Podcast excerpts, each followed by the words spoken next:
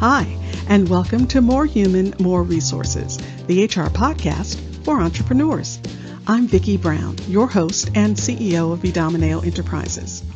As a serial entrepreneur, I understand that having the right expert help has been critical to my success. That's why I'm dedicated to telling you, in plain language, what's going on in the world of HR that might impact your business and what you need to do about it with real actionable tips to help you master that list of must do's and grow your leadership muscle. First things first.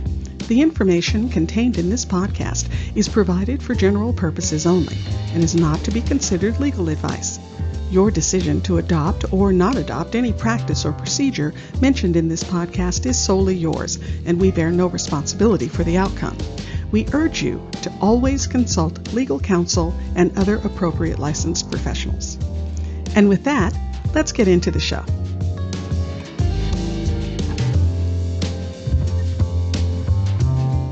You're listening to Season 1, Episode 9.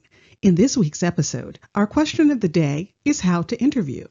But before we do a deep dive on that question, let's take a quick look at what's happening around the nation. With the new year, 26 states and a large number of cities and counties are seeing minimum wage increases effective January 1st. California, New York, Florida, and Illinois are all among the states implementing minimum wage increases. So, what are your action steps? Well, double check the minimum wage for your city, county, and state and make sure that you have updated posters for your business. Double check the pay rates for your employees to make sure you're at or above the minimum wage rate. And don't forget to check to see if there's a minimum wage for your exempt employees as well. The link in the show notes will provide a great overview. Connecticut employers will have to be sure they provide sexual harassment prevention training to their employees by February 9th. California employers who haven't given their employees anti harassment training already well, they've missed the December 31st deadline. So make sure to get the training done right away. I'll put a link in the show notes to our Respectful Workplace class on Edomineo University. It's interactive, meets both the Connecticut and the California training requirements, and it's mobile friendly. Now, on to the question of the day. Recently, a new client came to me and said, We're scaling fast and I hate interviewing. I don't know the right questions to ask, and actually, I don't think I'm very good at it. How can we scale if I can't find and select the right people? What about you? Are you asking the standard questions and getting the standard answers? Do you spend too much time selling the company and do more talking than listening? How much do you prepare for the interview? You know, searching for and selecting the right candidate does not need to be a painful exercise. And the payoff? Well, the payoff is excellence. You have the right people on the team doing the right jobs and making the place buzz with innovation and growth. But making that happen, well, that takes more than knowing the right interview questions to ask. Today, I'm going to guide you through finding good candidates and using smart interview techniques to select the right person for your team. First up, figure out what you need. A successful interview starts by finding the right candidates, and you can't find the right candidates if you don't know what skills, experience, and attributes you need. A solid job description helps potential candidates understand the expectations and requirements of the job. The goal is to help them self select, so qualified applicants will apply and unqualified ones won't. Here are some questions to help you in writing the job description. What are the expectations of the position and what do you want the person to accomplish? Is anyone currently in the position? And if so, what personal characteristics make them successful in that position? Is it attention to detail, strategic thinking, project management, etc.? What previous experience will help someone succeed in the job? Are there educational or equivalent experience requirements? By the way, be careful using educational requirements alone. You may run afoul of anti discrimination laws. Yes, it's really easy to accidentally fall into this pit. So I suggest asking for education or equivalent experience together. Who will this person report to? Where will they be working? Next, figure out where to look. How do you get the word out about your job opening? Well, you have to post the position. Generally, postings come in two formats short form, more of an ad version for the job description, and long form. Which version applies depends on the job posting platform's guidelines. Now, here's a quick legal note. Make sure all your postings have equal employment opportunity employer language and don't ask about prior salary. That's illegal in some states. You may also have to have other notices depending on the requirements of your state and or city. Now, decide who is best for the job. The interview starts long before someone walks in your office and you ask them where they plan to be in five years. By the way, please don't ever ask that question. Interviews start with the resume.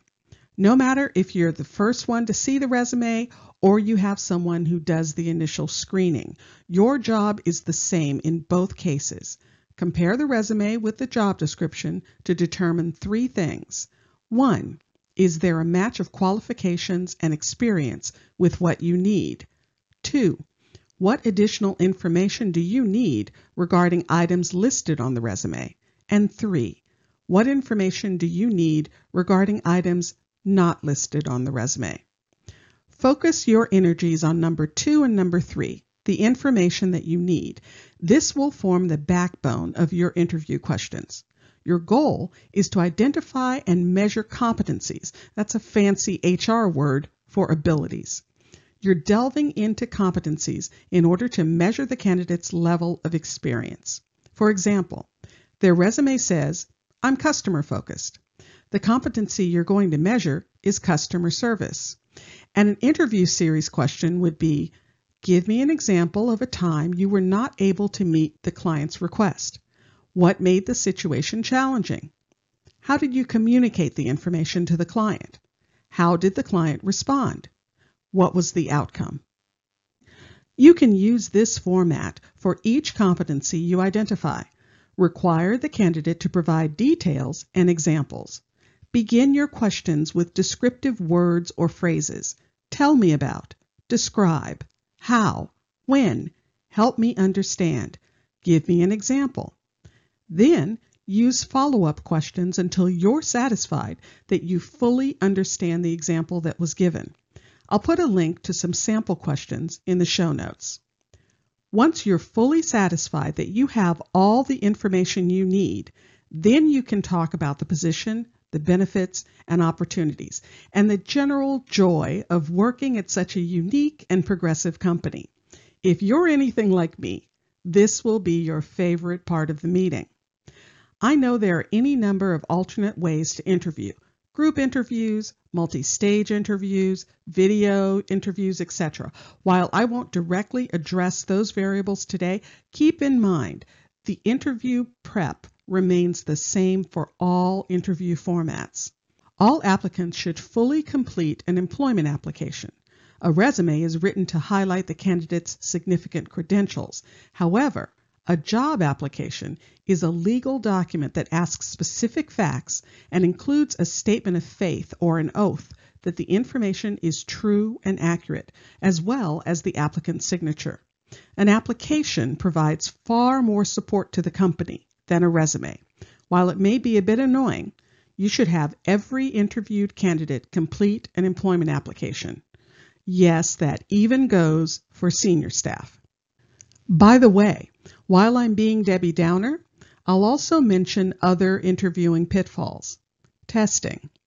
This can be a problem if you use them to intentionally discriminate or if they disproportionately exclude people in a particular group.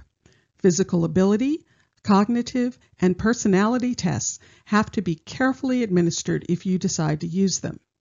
Best practices include ensuring that all tests are properly validated for the position, even if you use a third party vendor for testing, you are still the responsible party. Figure out if there are equally effective alternates to testing.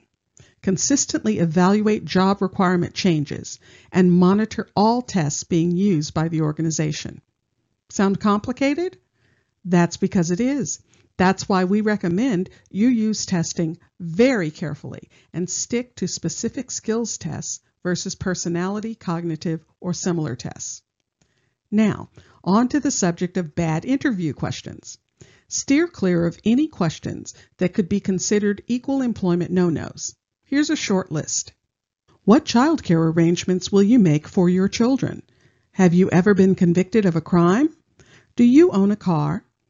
Yep, I have to explain this to clients a lot. As an employer, your interest is simply that they will arrive at the right place at the right time, not how that will happen. Do you have a disability that would interfere with your work here?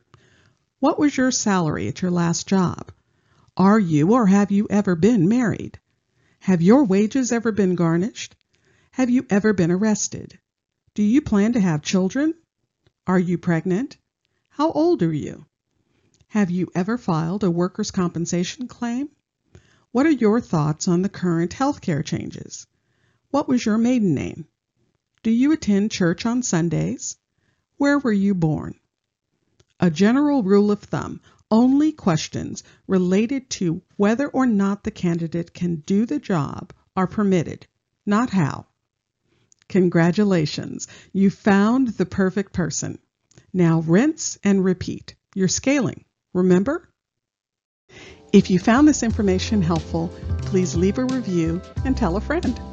Thanks for spending the time. Until next week, same time, same place.